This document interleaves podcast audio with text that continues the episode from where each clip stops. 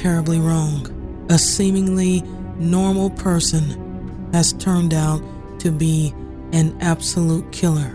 Join me as we explore some of the most prolific serial killers and homicides of the 20th century. You're listening to Seven.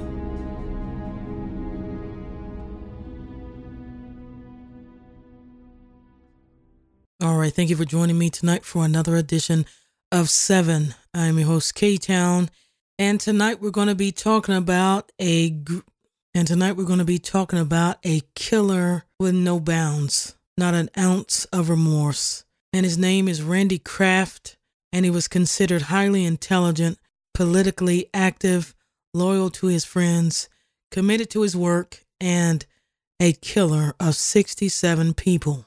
My special guest is Dennis McDougal, and he's written a book about Randy Kraft. It's called Angel of Darkness The True Story of Randy Kraft and the Most Heinous Murder Spree. It is available for your reading pleasure on Amazon in Kindle audiobook, hardcover, and paperback. Now, a little more about our special guest, Dennis. He's also working on an upcoming book. It's called Operation White Rabbit LSD, the DEA, and the Fate of the Acid King. It is due out on, uh, it looks like May 2020. And when that comes out, uh, Dennis will have authored over a dozen biographies, true crime sagas, novels, as well as hundreds of newspaper and magazine articles in a career that has spanned over five decades. And we're not going to waste any more time. Here is my special guest, Dennis McDougal here to talk about his book called Angel of Darkness.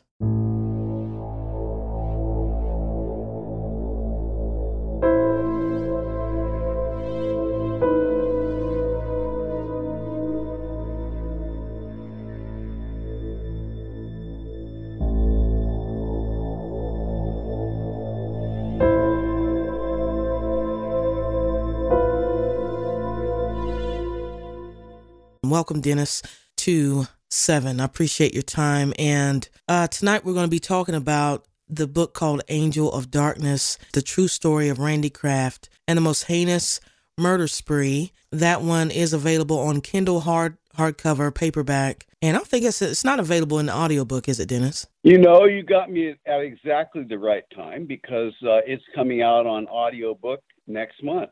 And in fact, I just got the uh, cover art uh, day before yesterday, and it looks terrific. Oh, that's awesome. Okay, all right. So we look forward to that, and when that comes out, I'll have that link for you as well.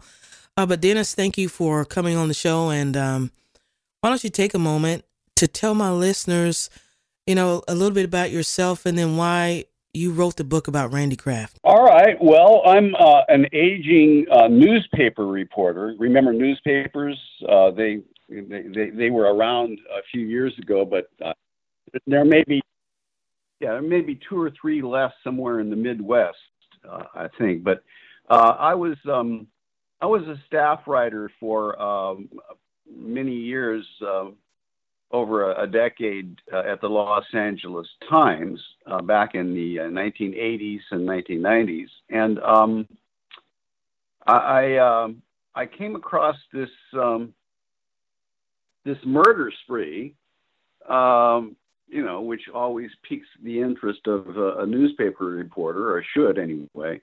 Uh, and uh, the guy looked like uh, Casper Milk Toast. I mean, he was a uh, uh, a little squirrely guy with a mustache, um, a computer nerd back when nobody knew what computers were.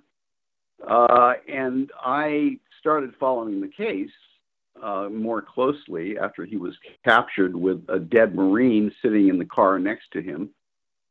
Um, because uh, he struck me as being the least likely murderer, let alone serial murderer, uh, that I'd ever seen in my life. Uh, the guy's name was Randy Stephen Kraft and uh, he was captured in 1983, I believe, 82 or 83 in um, uh, Los Angeles. uh, actually a suburb of Los Angeles down in Orange County.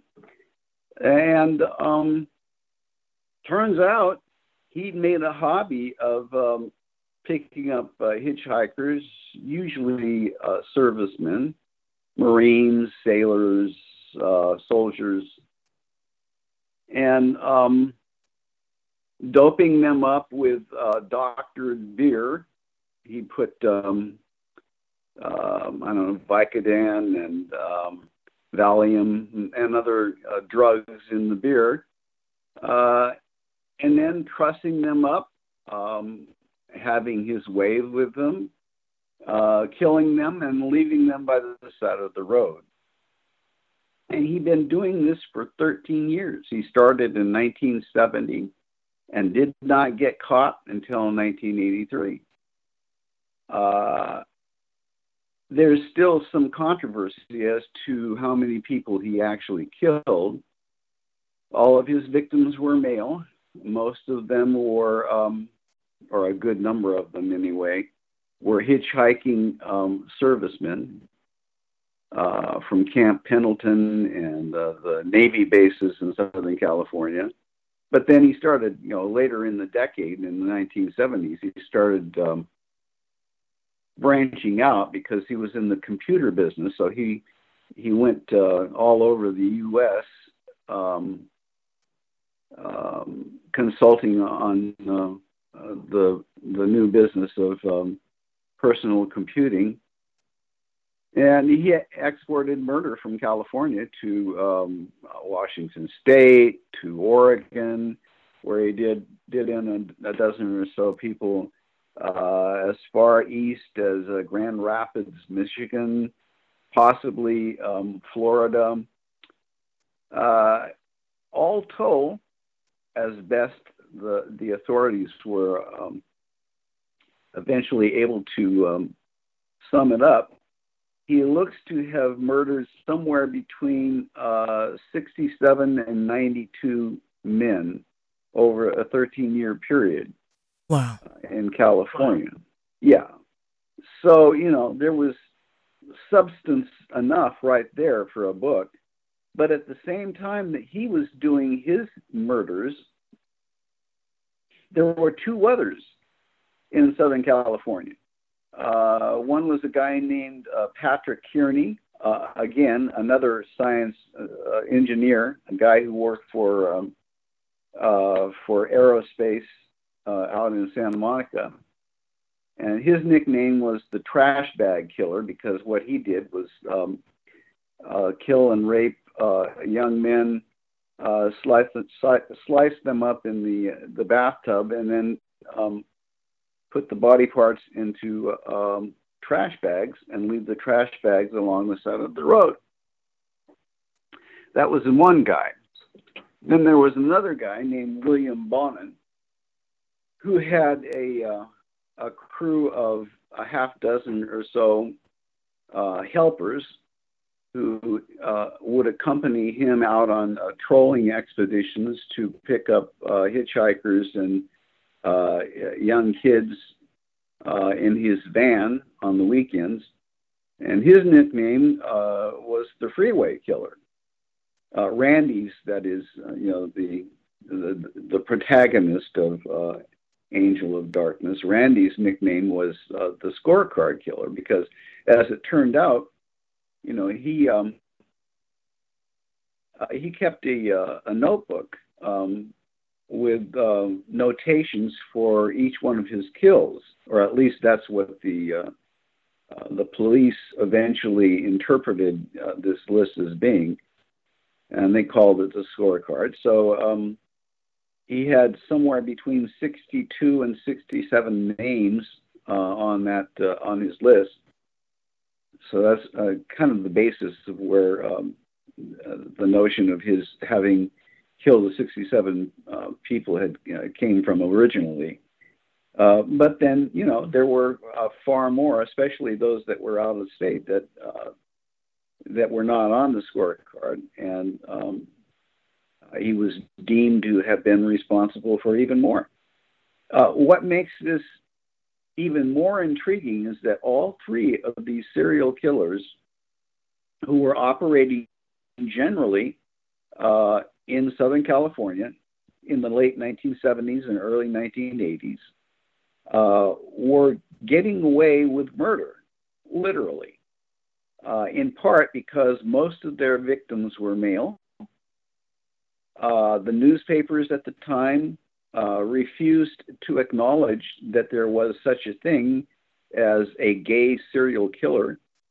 Um, and in fact, you know, at least in the 1970s, um, homosexuality was uh, uh, verboten uh, both on the airways and the newspapers, uh, and was just not talked about, was not acknowledged at all in Southern California. So we have these three guys who are out doing this pretty regularly. Uh, and uh, no one's paying any attention to them because uh, both law enforcement and the media uh, didn't recognize that uh, homosexuality even existed. So, um, this um, scenario, if you will, became the basis for uh, Angel of Darkness, my first book. And, um, you know, um, I, won't give away the ending, but um, I'm sure you uh, have figured out by now that um, uh, that Randy was stopped. Uh, so were the two other serial killers. Uh, and uh, once more, um, people were um, or at least young men, uh, military men, were um, were able to hitchhike um, without uh, fear of being raped and murdered. no, no. Unfortunately, it's entirely too real. Uh, I, can vouch for that part. Um, yeah, it's but you know, Randy Kraft is still alive. Uh, uh, the other two I think Kearney Kearney may be alive. Uh, he was a couple of years ago. He was he was um, uh, the chaplain's assistant at Vacaville um, State Prison in California. Um, funny how these guys, once they get into prison, uh, find uh, um, find Jesus and um, uh, turn over a new leaf. Yeah, how convenient Yes. Um, Randy, of course, uh, uh, to his uh, credit or uh, or the reverse thereof, um, never did. He never acknowledged that he was uh, responsible for any of these murders. He maintained his uh, innocence throughout his trial, and um, to my knowledge, maintains his innocence to the the present day he uh, he occupies um, a cell on death row uh, in San Quentin. Uh, he's now pushing 80, I guess. Uh, looks like a little old man. Um, and, um, you know, up until a few years ago, his older sister was uh, his uh, web mistress. Uh, he had a website. I don't think he does any longer. He might. I'm not sure.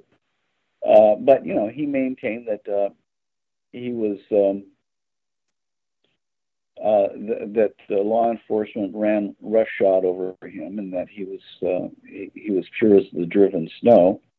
Never was quite able to uh, adequately explain how a dead Marine with his pants around his knees was in the car when he was arrested.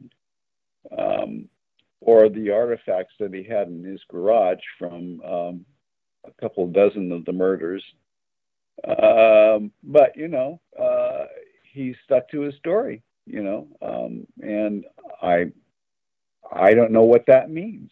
You know. Well, I want to go when back and I, I want I want to go back a bit um, because I do want to. This guy is unreal. I'd like to get some type of um, overview of his of his early life, if you don't mind. Like, what what do we know about where he was from and and what his upbringing was like? Because I, I would like to know if he started off right away killing, or was that something that he progressed into? you know, you're asking all the right questions because that's precisely what I was asking myself when I got into uh, covering the story. Uh, I, I, first started covering the story for the Long Beach Press Telegram, and then I, I went to work at the LA Times, so I, I started following it then when I, I was working uh, for, for, the uh, for the Times.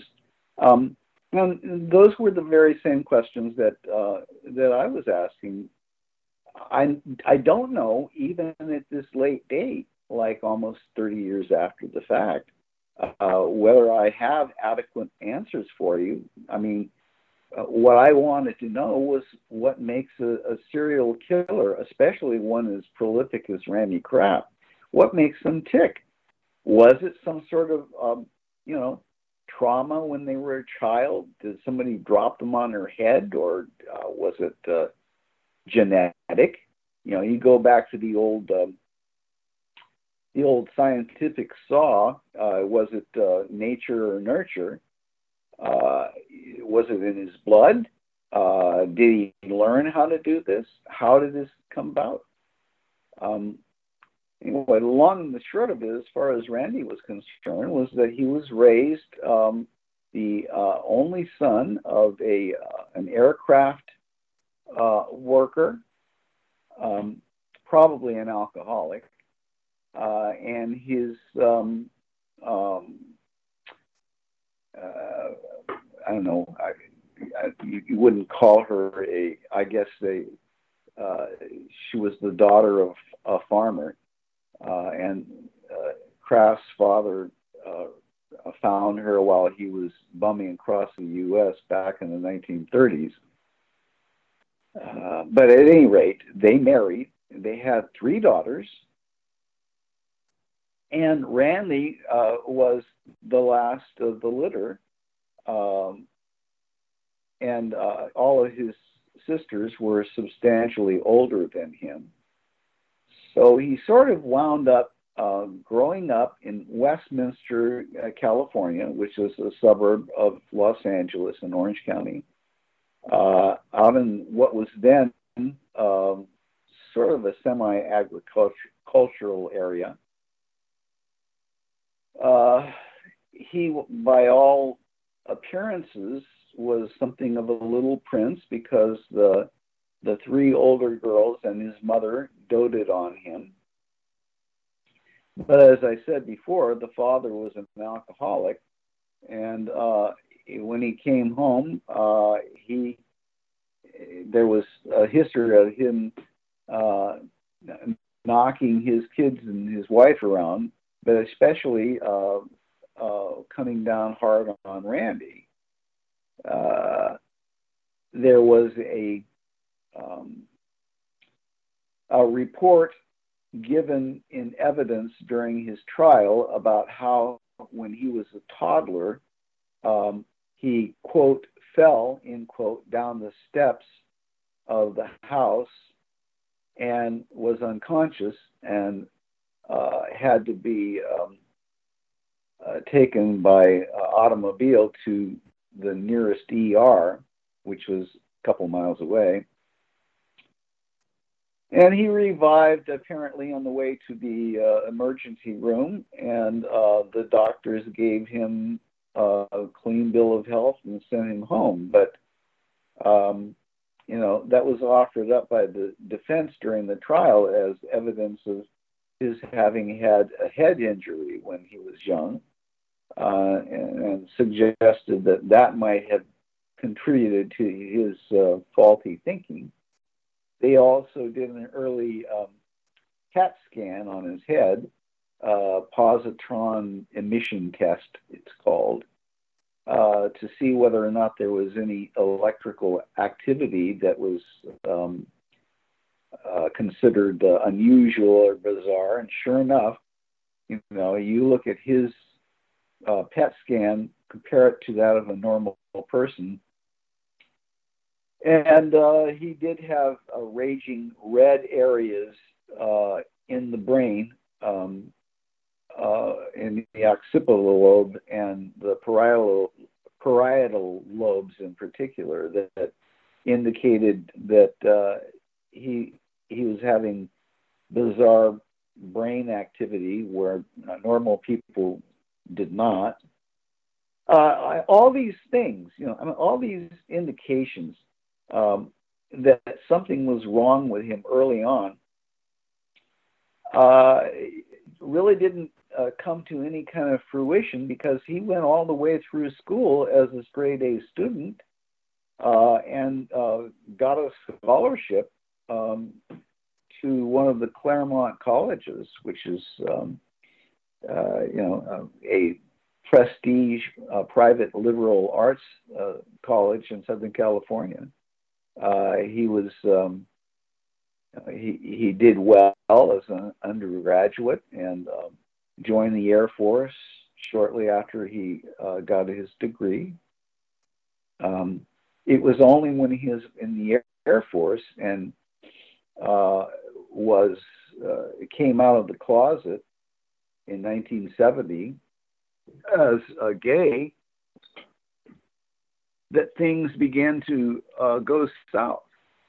Um, there were indications early on that uh, something was amiss with him because his college sweetheart uh, later told me that when they uh, when when he was still passing as uh, heterosexual, he used her as uh, you know something of a uh, um, a mask or, or a beard. A, uh, a, beard. Yeah, a beard cover for his uh, his homosexuality. They he he experimented experimented on her early on.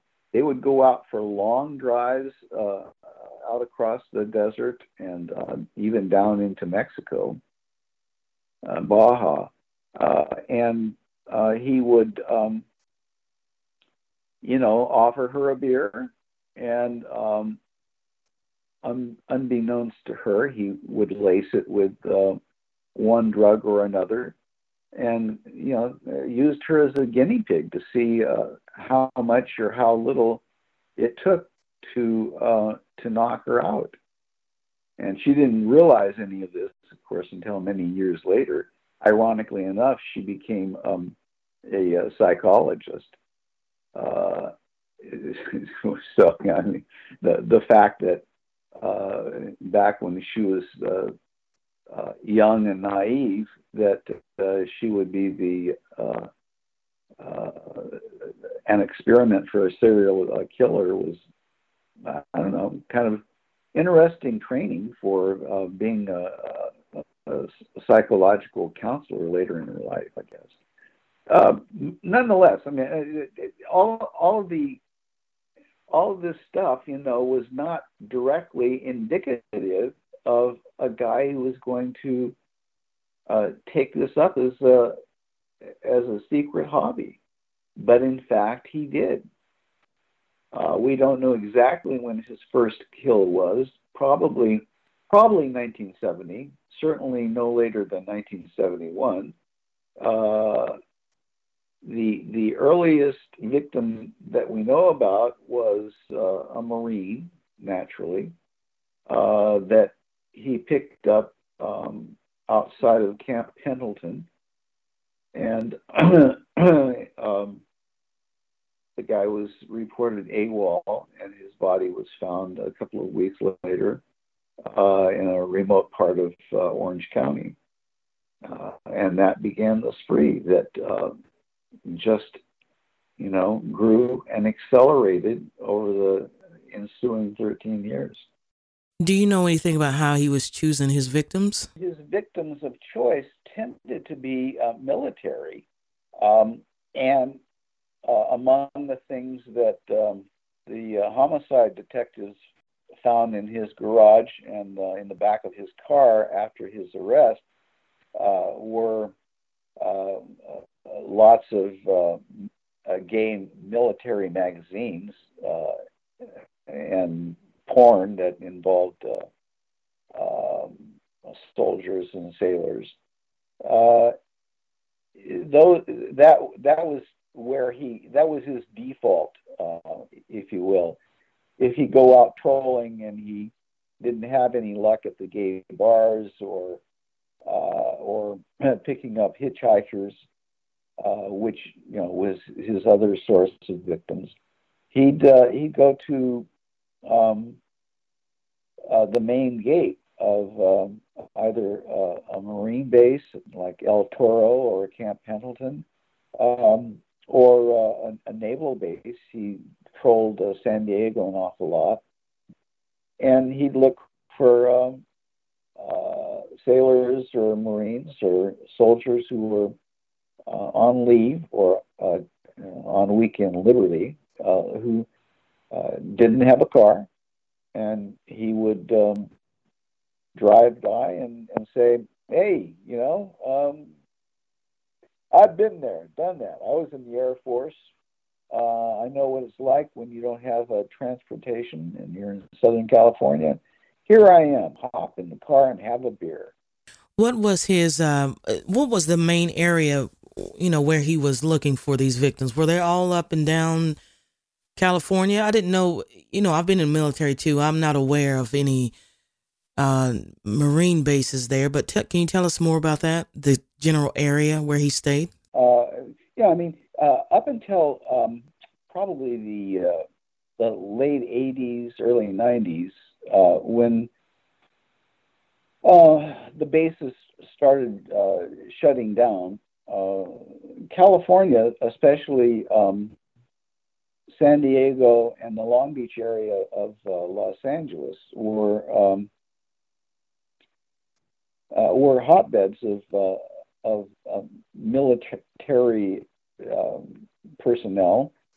Uh, anybody who was headed for uh, a, a, posting in, in the Pacific uh, had to go through Southern California. And um, Camp Pendleton, I believe, at least insofar as um, acreage, acreage is concerned, remains the, uh, the largest uh, marine uh, base in the United States. Uh, it's a huge swath of territory between uh, Orange County and San Diego County along the uh, uh, uh along the Pacific Coast Highway, and um, Marines from all over the country came there for basic training, for dispatch to um, postings outside of the United States, and um, and Camp Pendleton uh, had uh, an adjunct base for the um, uh, for the uh, um, aviation uh, portion of uh, of the Marines and and and, and naval trainees as well, I believe, uh, called El Toro. El Toro um, Marine Base, uh, also in Orange County, um, was uh, a was home of the, um, uh, uh, the, the flight branch for uh, the Marines, and you also had naval bases. San Diego still has perhaps the largest uh, naval base in, in, on the west coast. Um, but there was also a naval base in Long Beach that's now completely shut down. But uh, that too was uh, a place where uh, thousands, if not uh, hundreds of thousands of sailors um, uh, shuffled through, including myself back when during Vietnam, I was uh, stationed in, in Long Beach. Um, there are all sorts of military bases that are no more in Southern California, but back in the 70s and uh, even through you know most of the 1980s, they were thriving, and um, uh, those guys uh, you know needed to blow off steam on weekends, and um, Randy was uh, more than happy to um, to help them out. Can we talk about his relationship with uh, Jeff? And I don't know how to pronounce his last. Is it Sing Sealing? Seelig. Yeah. Seelig. Yeah. Um, curious relationship. Um, you know, Randy was, I think, I mean, he was certainly in his early 30s uh, when when he met uh, Jeff, and Seelig was right out of high school. He was uh, uh, he, he, was a um, a budding chef, and um, when he got out of high school, he went to work for a, a candy um, a candy maker in Long Beach, and uh, he and Randy hooked up. they um, they bought a house together. Uh, they socialized with um, uh, other gay couples. They went on, you know, vacations to Key West and uh, Mexico and uh, and um, up in the mountains and Big Bear and Lake Arrowhead. Uh, he was part of the the thriving uh, gay culture in Long Beach, which was uh, uh, pretty big and uh, and out in the open, at least by the early 1980s, at the beginning of the AIDS crisis. Um, so Jeff uh, and Randy were together um, at a time when Randy was uh, sneaking out of the house on weekends, um, picking up um, sailors and Marines, and later on, uh, picking up two at a time, uh, drugging them, uh, raping them, and then uh, killing them, and leaving their bodies in remote parts of Southern California. The whole time this was going on, and you know, uh, the the cops did a pretty thorough job after the fact of investigating uh, Jeff was completely um, oblivious. He had no idea. Uh, Randy was, you know, whenever Randy would uh, bring a Marine home and uh, truss him up, uh, he made certain that uh, Jeff was not around, that he was off visiting somebody else. Uh, Randy lived, um, you know, he lived two lives. Uh, uh, three if you want to throw in the fact that he uh, tried to pass himself off in the um, business community as uh, being straight. Uh, so, you know, you had Randy, the uh, straight uh, computer consultant, Randy, the gay homeowner, and Randy, the secret weekend serial killer all living in one head. Uh, and um, Jeff, who was his roommate, uh, lover, and co owner of his home, um, had no idea. And, you know, uh, uh said as much to investigators repeatedly after uh, Randy's arrest. To their satisfaction, uh, such that he was never arrested. I interviewed him. We know that they were picking up gay men together. Were, were those gay men getting back safely, or did Randy, once those gay men left his presence and he t- took them back to wherever, was he killing those men, or were they pretty much just left alone? The ones that he picked up. Yes, and and that he had a threesome with, if they were able to talk them into having a threesome with oh, Jeff. Were those men left alone or no? Well, it's you know it's hard to say after the fact because the only uh, witnesses to it um, were either the uh, the serviceman who was in the threesome, who would, did not then uh, nor uh, now want to talk about it.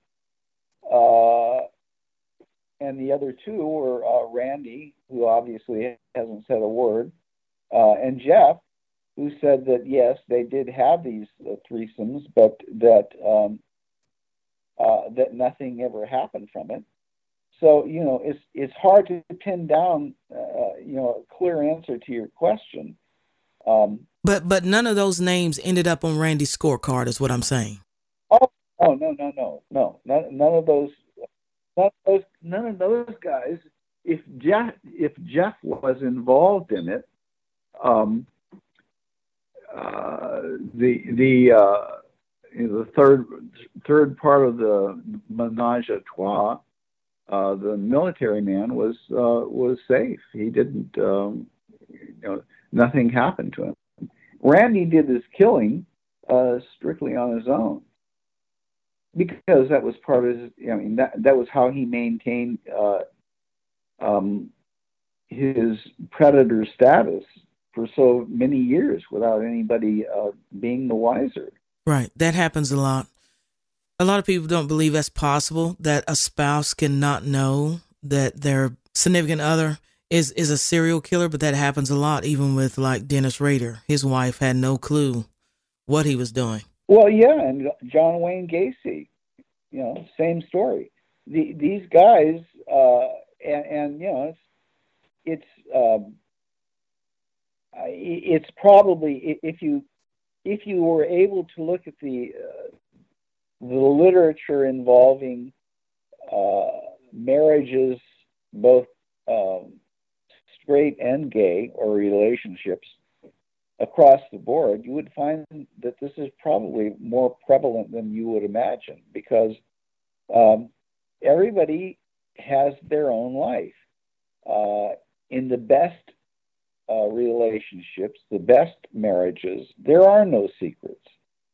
Uh, but, you know, uh, you know as well as I do that uh, you know these people yourself. It, you may, in fact, be one of these people who have a close relationship with somebody and and they don't know anything at all about an aspect of your life or vice versa so fortunately with most people uh, those secret lives don't include murder uh, but uh, in, in the cases when it does uh, it is not all that surprising that the spouse or the significant other uh, doesn't have a clue. Okay, so let's let's talk about when Randy first popped up on the radar, and how long was it before they actually thought that they had a serial killer on the loose? Well, the FBI, in the case of uh, Randy and the other two serial killers in Southern California, uh, never entered the picture. Uh, this was uh, this was investigated by and um, uh, and ultimately uh, the the perpetrators were brought to earth solely by um, Southern California uh, law enforcement, Orange Orange County Sheriff's Office, LAPD homicide, and even local police departments got involved. But this was before um, the FBI actively or actively got involved in um, profiling um, potential ser- serial killers before uh, uh, the now um, you know uh, famous um, FBI profiler founded the uh, behavioral uh, uh, arm of of the FBI. So it, it, wasn't until the mid '80s that they got into profiling. they may have dipped into the findings of the Orange County Sheriff's Department. Um, and certainly L- LAPD homicide. Uh, there was a, a, sergeant in LA homicide that was a close source of mine, uh, who's since passed away. So I guess I could use his name. Back then, I kept it confidential, but his name was Sergeant Al Sett, and and Al was um, uh, into profiling these guys uh, early on, even before the FBI got involved, um, trying to pinpoint what kind of mind, what kind of background uh, you you'd be looking for when you wanted to trip up a serial killer. So that's interesting there that the FBI never inserted themselves, and you said it was before profiling, so I can totally understand that. Um, can can we can can you tell us about? And I know DNA was not available back then, but how did they start start to connect Randy to these murders? Well, uh, in point of fact, they did not, and that's part of the story. I mean, in fact, uh, it's a, an important part of the story of Darkness because um, all three of these guys, uh, Randy Kraft, um, uh, Patrick Kearney, the trash bag killer, and William Bonin, the freeway killer, all three of these guys were caught um, by accident, by uh, patrolling, by uh, by people. Uh, in in Randy's Randy's case, uh, a couple of CHP uh, officers pulled him over because he was weaving on the San Diego freeway one night, and that was how they discovered. You know, he had this dead Marine in the car next to him, which raised a lot of questions. So they backed into the case from that point and figured out all that uh, came out at his trial several years later. Uh, based on that initial arrest. Same with uh, uh, Patrick Kearney. They discovered him uh, with um, a trash bag uh, full of body parts, and uh, and that then raised questions, and they uh, they were able to piece together his murder spree. in point of fact. in part, as I said early on in the interview, because both law enforcement and the media ignored uh, the gay lifestyle uh, in the 70s and the 80s and did not acknowledge uh, gay murder as, as a thing. Um, the uh, you know no one was no one was paying any attention. There was there was nothing on the radar. Uh, if you don't acknowledge a murder, then it did not happen. So no one connected the dots. No one was bothering to take a look out there and, and say, well, geez, you know, this uh, murder here in Garden Grove uh, with uh, this guy who was in the Marines is kind of similar to this uh, murder of this guy up, up here in um, Santa Barbara, um, who was in the in the Navy. Uh, they both are the same age. They're both male. They're both young. They're both, uh, you know, in the military. Uh, maybe we ought to look for some guy who's targeting these types of people. That never happened because both the media and law enforcement refused to acknowledge that such a killer existed. So Randy literally got away with murder for years. Did anybody say that they saw a consistent type of vehicle near where these bodies were found? Um, and and how no, were they found? I mean, because normally, you know, if you dump something on a, the only way somebody would find something on highways, is they happen to go maybe use the bathroom over there, or maybe, uh, you know, the the workers are doing something on the side of the highway. I mean, how were those bodies being found? You have to recognize that Los Angeles and Southern California in, in general, uh, 40 and 50 years ago, uh, was uh, a lot less populated uh, at least in, in, terms of density, uh, than it is today.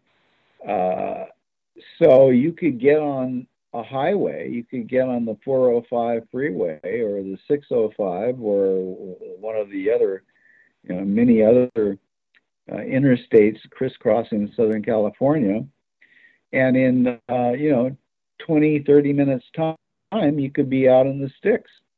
Uh, you could go up into the mountains, which Randy did, uh, and uh, find remote areas to dump bodies, dump body parts, and uh, uh, and and you know you probably could not do the same thing today because the population is uh, much higher, and uh, construction goes all the way out to the desert.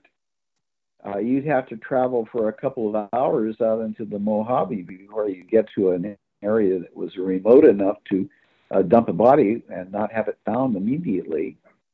Um, so I, I, guess the answer to your question is that back in the 70s and the 80s, uh, Randy and Patrick and Bonin um, uh, did what they were going to do, um, threw the bodies in the back of the car, and went for a drive. And were able to find uh, uh, remote enough areas uh, that are now all built up. Uh, in fact, I, one of Randy's favorite uh, dumping spots was uh, an area called Lake Elsinore, which was virtually, you know, a, a dry lake between um, the Pacific coastline and um, uh, the Coachella Valley, uh, where Palm Springs is located. Uh, and there was nothing out there. So he would dump bodies and, and uh, drive away, and no one would discover them for a week, maybe longer. Uh, today, that, that entire area is uh, chock a block with condos and uh, shopping centers, and you know, uh, there's no place to dump a body uh, times were different and um, habits were different and uh, social mores were different. All of those things uh, fed into um, Randy's ability to practice serial murder with impunity. I didn't ask, but I'd like to know what was Randy's preferred method of killing? Was it was he strangling them? Was he stabbing? What what was he doing? Well, uh, as near as we can tell, reconstructing from uh, the bodies and the body count, uh, what he liked to do was um, uh, remove their belts um, and the shoelaces from their shoes and use them to uh, garrote the, his victims. He would uh, tie them up with their own shoelaces and then uh, and then you know use a, a, a, belt around their neck to uh, tighten uh, to the point of them passing out, uh, and then uh, releasing so that they would you know come back to life. And he just kept that up until eventually they they suffocated, they choked to death. Uh, he was um, he was uh, a particularly uh, vicious and cruel sadist, and um, uh, you know, I mean, in a sense, I, I, that's one of the things I suppose that um, intrigued me from the beginning because it's hard to wrap your head around uh, what makes such a, a creature exist in the first place.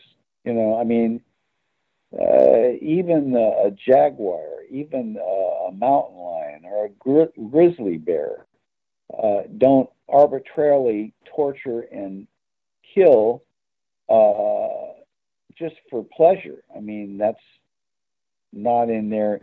They don't do that. I mean, they they do have a reason for uh, being predators, but in the case of a monster, uh, a, uh, a, a freak like uh, Randy Kraft, um, that excuse doesn't exist. I don't know. I mean, and I have to say, you know, after years of studying these people, because uh, I've written a, a, couple of books on, or actually three different books on serial killers, uh, I still don't have an answer. I do not know what makes these people tick outside of uh, a, I don't know, they were infected somewhere along the line uh, with evil, and that's what they are. They are something out of uh, out of a nightmare. They really are. Do you know if he's had any type of psychological evaluations? I'm fairly certain that, you know, I mean, I've spoken with a couple of his appeals attorneys, and uh, and he won't submit to, uh, you know, voluntarily uh, being interviewed or uh, any kind of uh, physiological testing. He's uh, he's always maintained his innocence. That he's been vilified and misunderstood. Um, you know, one of the interesting side stories, as far as I'm concerned, is that um, uh, shortly after my book was published, uh, he sued me from prison uh, for a libel on grounds that I uh, misrepresented uh, uh, the truth and that um, that he was innocent and that not if he got out, but when he got out of prison, he would not be able to make a living because my book had uh, savaged his good name. So he was asked in the court to uh, reward him $62 million in damages against me. Um, I hasten to add every time I tell this story that that is the one and only time I've ever been sued in my life as a journalist. Uh, and that number two, uh, the judge hearing the case uh, took exactly 42 seconds to throw it out of court. Unreal. True, true story. Did did so, he actually um, show up for the? Did he show up in court? Oh no, no, no. They wouldn't let him. No, but you know, this has got it, it, It's a side story in a way, but it is kind of interesting, I suppose. And it's not necessarily just California, but California did have a reputation back then, maybe still does, as being a um, uh, a mill for um, uh, prisoner uh, initiated lawsuits. Uh, you know, people like like Randy Kraft, who sit on death row day in and day out, don't have anything else to do. Uh, so they become amateur lawyers, and um, and it doesn't cost them anything because they're prisoners. So uh, so they file suits all the time. Randy sued uh, his lawyers, his own lawyers, a half dozen times. Um, one time there was a woman representing him in uh, San Diego. And he sued her for malpractice. Uh, and because she was so busy, she didn't get around to answering. You have to answer the suit like in 30 days, I think, or something like that. She didn't answer it in time. So the judge uh, defaulted the, the suit and ordered her to, to pay Randy I don't know what it was, you know, maybe a couple thousand dollars, something like that. Um, she or, ordered uh, the attorney to pay Randy uh, what he had sued for, the amount that he had sued for, because she didn't answer the uh, uh the suit in time. You know, so people like uh, Kraft see this as a not only a, hobby, but uh, once in a while you get lucky because somebody forgets to answer the suit, uh, and uh, it becomes a profitable uh, hobby. So he added to his bank account by suing his own lawyer. What prison is he in? He's on death row in San Quentin. Uh, San Quentin is the California uh, state prison on the San Francisco Bay uh, directly across from Marin uh, County and uh, one of the oldest prisons in the country, I guess. Yeah, isn't isn't Scott Scott Peterson there? You know, I I believe he is. As a matter of fact, I think he is. Yeah, I believe he is too. Uh, he was convicted in California, right? Yeah.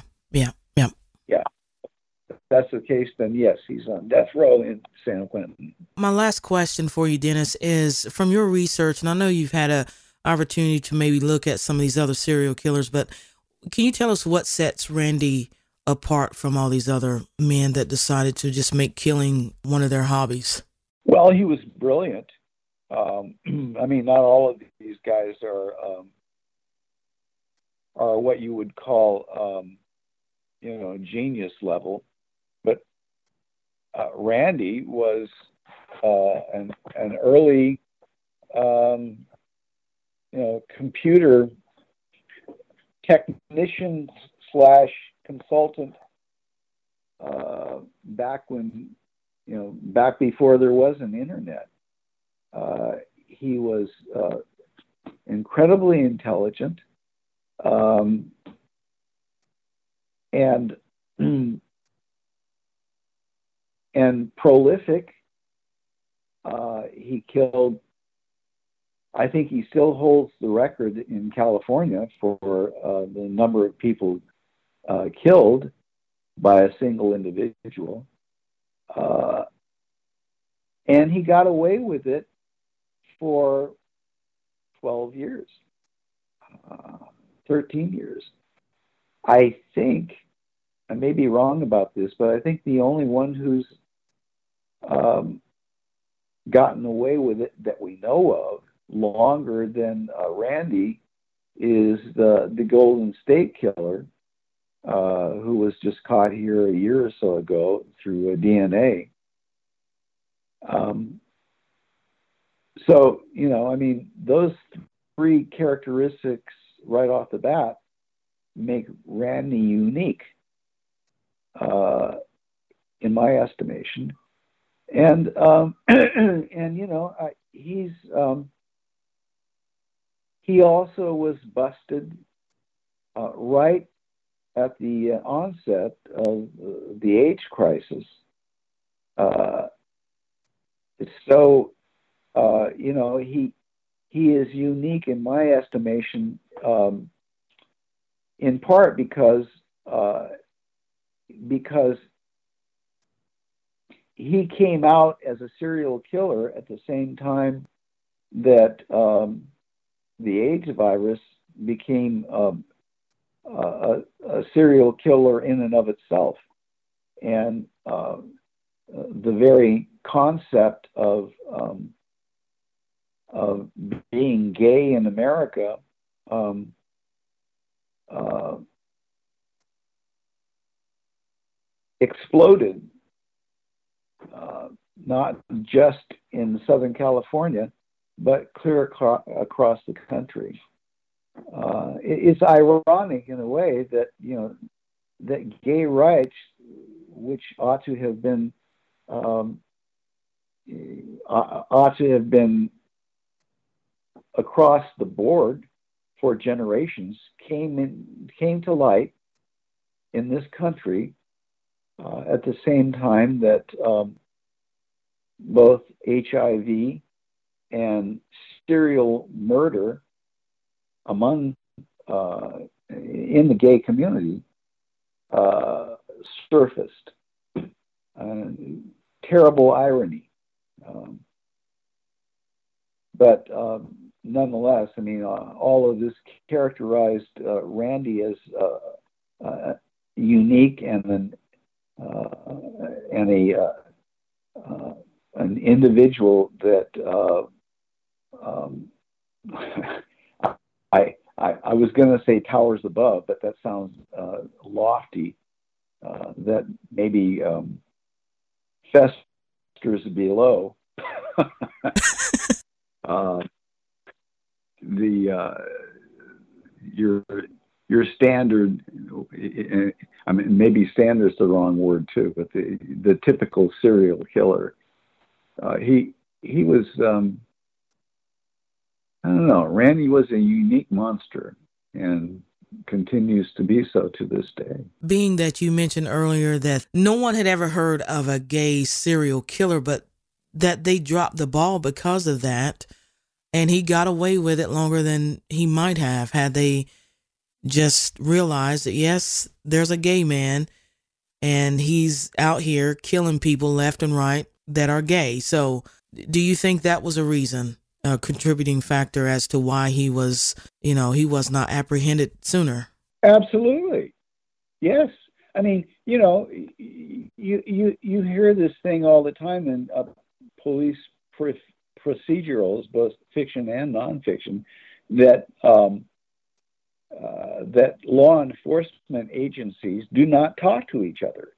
You know, one of the big problems until uh, the FBI um, made its uh, uh, criminal information network uh, available to everyone in all communities across the country was that you could have a killing in this community and the community next door knew nothing about it because law enforcement doesn't talk to each other. They keep it to themselves. You know, I don't know what the reasoning is for that. I guess it has something to do with ego and credit. You know, geez, I'm Detective so and so, and I want to get the credit for um, uh, getting this guy, so I won't share the information with somebody across the street.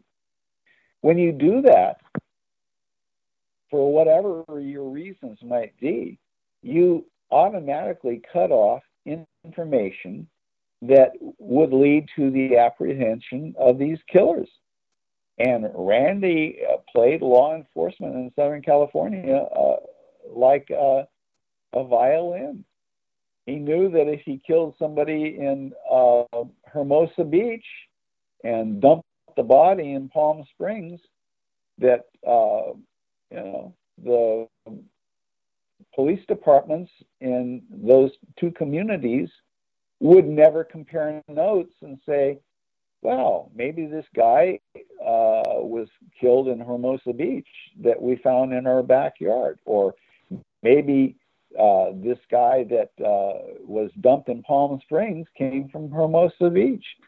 That happened all the time. They did not talk to each other. They do now, so, you know, the likelihood of Randy getting away with it for 12 or 13 years is far less likely. But uh, back then, they did not. You don't have to look any further than the Golden State Killer uh, cases, uh, case in point. He got away with rape and murder throughout Southern California, throughout California, simply by pulling up stakes and moving to a new community every six months or so and because they didn't talk to each other and they had no network looking at each other's information. They didn't compare notes. Only you know like 30 years after the fact thanks to dna have they finally did did they finally put things put two and two together and come up with four? That case is unbelievable as well. I just had an interview on that one but you're exactly right uh, when they when they kill in one place and dump the body somewhere else, then you have a jurisdiction problem. And back then there was a real big one, and nobody talked to each other. So you're right about that. Great interview, Dennis. I want you to take a moment to tell my listeners where they can find out more information about you or any other books you're working on. I've written 15 books now. Um, I've got my own website. You can sort of keep up with me there. Uh, DennisMcDougal.com. Um, I do have a book coming out, a new one uh, in May, uh, called Operation White Rabbit, uh, which is about a uh, Harvard-educated chemist, uh, Leonard Pickard, um, who was arrested in 2000 for manufacturing uh, LSD in an abandoned missile silo in Kansas and is doing two life uh, sentences uh, in uh, Arizona uh, after being found guilty by a uh, Topeka, Kansas jury back in 2004. it's his life story. another genius um, who got caught up in the um, LSD revolution, Tim Leary and the like during the 60s, and uh, uh, wound up paying for it after going all the way to Harvard and uh, winning a de- degree in diplomacy at the uh, John Kennedy School. Um, wound up paying for it with uh, his life. He's uh, now 75 years old and in prison in Arizona. So it's his life story and um, a fascinating life story, I might add. Uh, that'll be out in May. Um, I'm working on a documentary with uh, Morgan Freeman's uh, company on uh, the life and times of Rodney King, uh, was a friend of mine. Um, and um, I'm also working with um, uh, with a uh, screenwriter on a um, limited series based on my book about uh, uh, Lew Wasserman, uh, Universal Studios, and uh, the hidden history of Hollywood. So I'm keeping busy. Very good. Um, when your next book comes out, please uh, let's keep that in mind for a future interview. Okay? Absolutely. Many blessings to you, Dennis, and I really appreciate your time. All right, it's been great. Take care. All right, that's going to bring this one to a close, and I want to thank my special guest again, Dennis McDougal, for joining me. His book is called Angel of Darkness The True Story of Randy Kraft and the Most Heinous Murder Spree, and it is available for you to pick up on Amazon. I know that you will enjoy that, and I will definitely have Dennis join me again to talk about some of his other books. Please, if you haven't already, take a moment to rate and review the show and make sure that you subscribe so you don't miss a show. If you want to get bonus editions, I invite you to become a 7 Insider by going to patreon.com slash 7 podcast. And there's also a link in the show notes. I am your host, K-Town, and I'll see you next time on 7.